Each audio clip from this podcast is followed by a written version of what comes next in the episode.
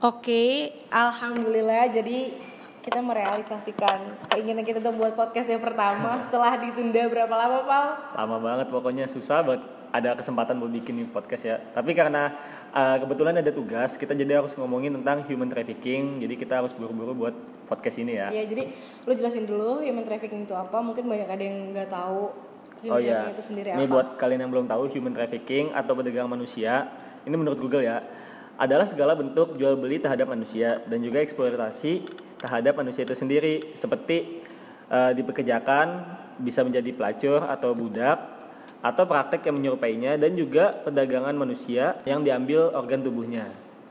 Nah, kalau menurut lo, secara kalau misalnya bisa disimpelin, menurut lo gimana, Bil?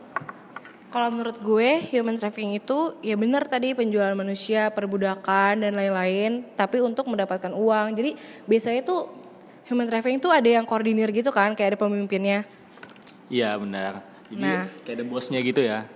Dan menurut gue juga ada, ada human trafficking ini terjadi karena ada dua kemungkinan. Apa aja tuh kalau menurut lo? Nah, menurut gue yang pertama itu kepaksa, dan yang kedua itu kebutuhan. Lo setuju gak? Uh, setuju sih, tapi gue bingung kalau misalnya kepaksa, kenapa dia bisa kepaksa, emang dia gak bisa nolak gitu ya? Nah, kalau kepaksa menurut gue ya, karena si orang itu yang mau dijual itu bisa jadi dia gak tahu mau dijual, kayak diculik atau tiba-tiba disekap gitu kan. Terus sama, lu pernah nonton yang kayak di film-film gak sih, yang dia gak bisa bayar utang, terus akhirnya dijadiin pelacur. Oh, jadi kepaksa ya, dia jadi harus ngebayar utang itu dengan uh, human trafficking dia sendiri gitu. Yes, bener, nah terus nanti uangnya kan dap- yang dapat si pemiliknya itu kan, buat ngebayar utangnya. Iya, buat ngelunasin utangnya. Nah kan itu jadinya yang hal yang terpaksa kan. Sama bisa jadi karena dia emang gak punya pekerjaan, terus jadi mau dapat uang yang lebih cepat gitu. Terus bener juga sih, kalau misalnya di film kan uh, mungkin karena utang atau gimana. Tapi kalau misalnya kita lihat nih berdasarkan fakta, ini gue lihat dari B B C ya, uh, di luar negeri itu Uh, ada contoh human trafficking itu di Irak. Dia itu orangnya bisa, uh, diperkosa dan dipenjara. Awalnya orangnya itu tuh uh, gak tahu kalau misalnya uh, dia bakal dipekerjakan secara paksa. Dia taunya cuma bekerja. Tapi lama-kelamaan dia nyadar, di bulan pertama, bulan kedua kok dia gak dibayar. Lama-lama barulah dia ngeh kalau misalnya dia itu menjadi korban human trafficking. Kok bisa gitu ya?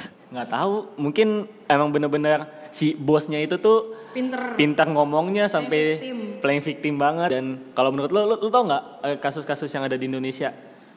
Tadi kan internasional ya, sekarang di Indonesia yang gue tahu sebenarnya banyak. Tapi di sini ada tiga puluh dua kasus trafficking dan eksploitasi anak di Indonesia pada awal tahun dua ribu delapan belas yang banyak, gue tahu. Banyak banget berarti ya? Mm-mm, emang banyak banget. Contohnya, contohnya kalau misalnya di Indonesia tuh lebih banyak apa sih? Mungkin kalau di Indonesia itu pelacuran ya nggak, ya nggak sih? Mungkin banyak ya.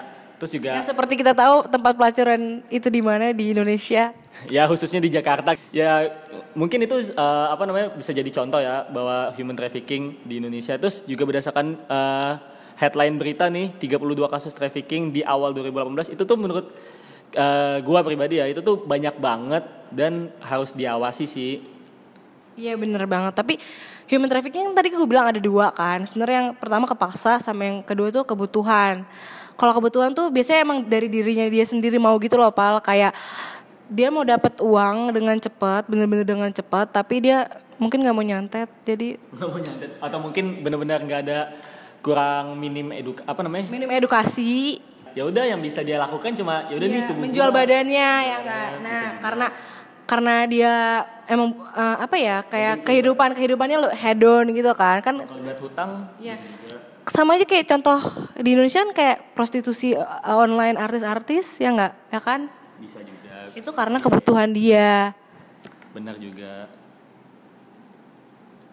uh, ya udah sih kalau buat human trafficking itu sendiri harapan kita berdua uh, karena ada podcast ini yang mendengar tuh akan lebih aware terhadap lingkungannya maupun diri dia sendiri nih. Misalnya dia punya terlibat hutang atau dia uh, terjerat di lingkungan yang hedon dan dia tidak bisa ngikutin ya, seenggaknya itu just just be just be yourself gitu loh. Ya, jangan cari uang yang halal.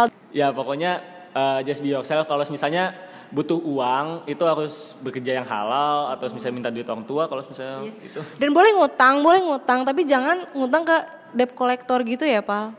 Iya, takutnya malah bisa jadi human itu trafficking. Iya.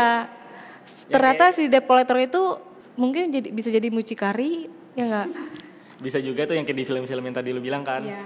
Ya udah gitu aja uh, podcast dari kita berdua, singkat ya sebenarnya. Semoga lebih semoga bisa bermanfaat buat kalian. Amin. Oke, gitu aja.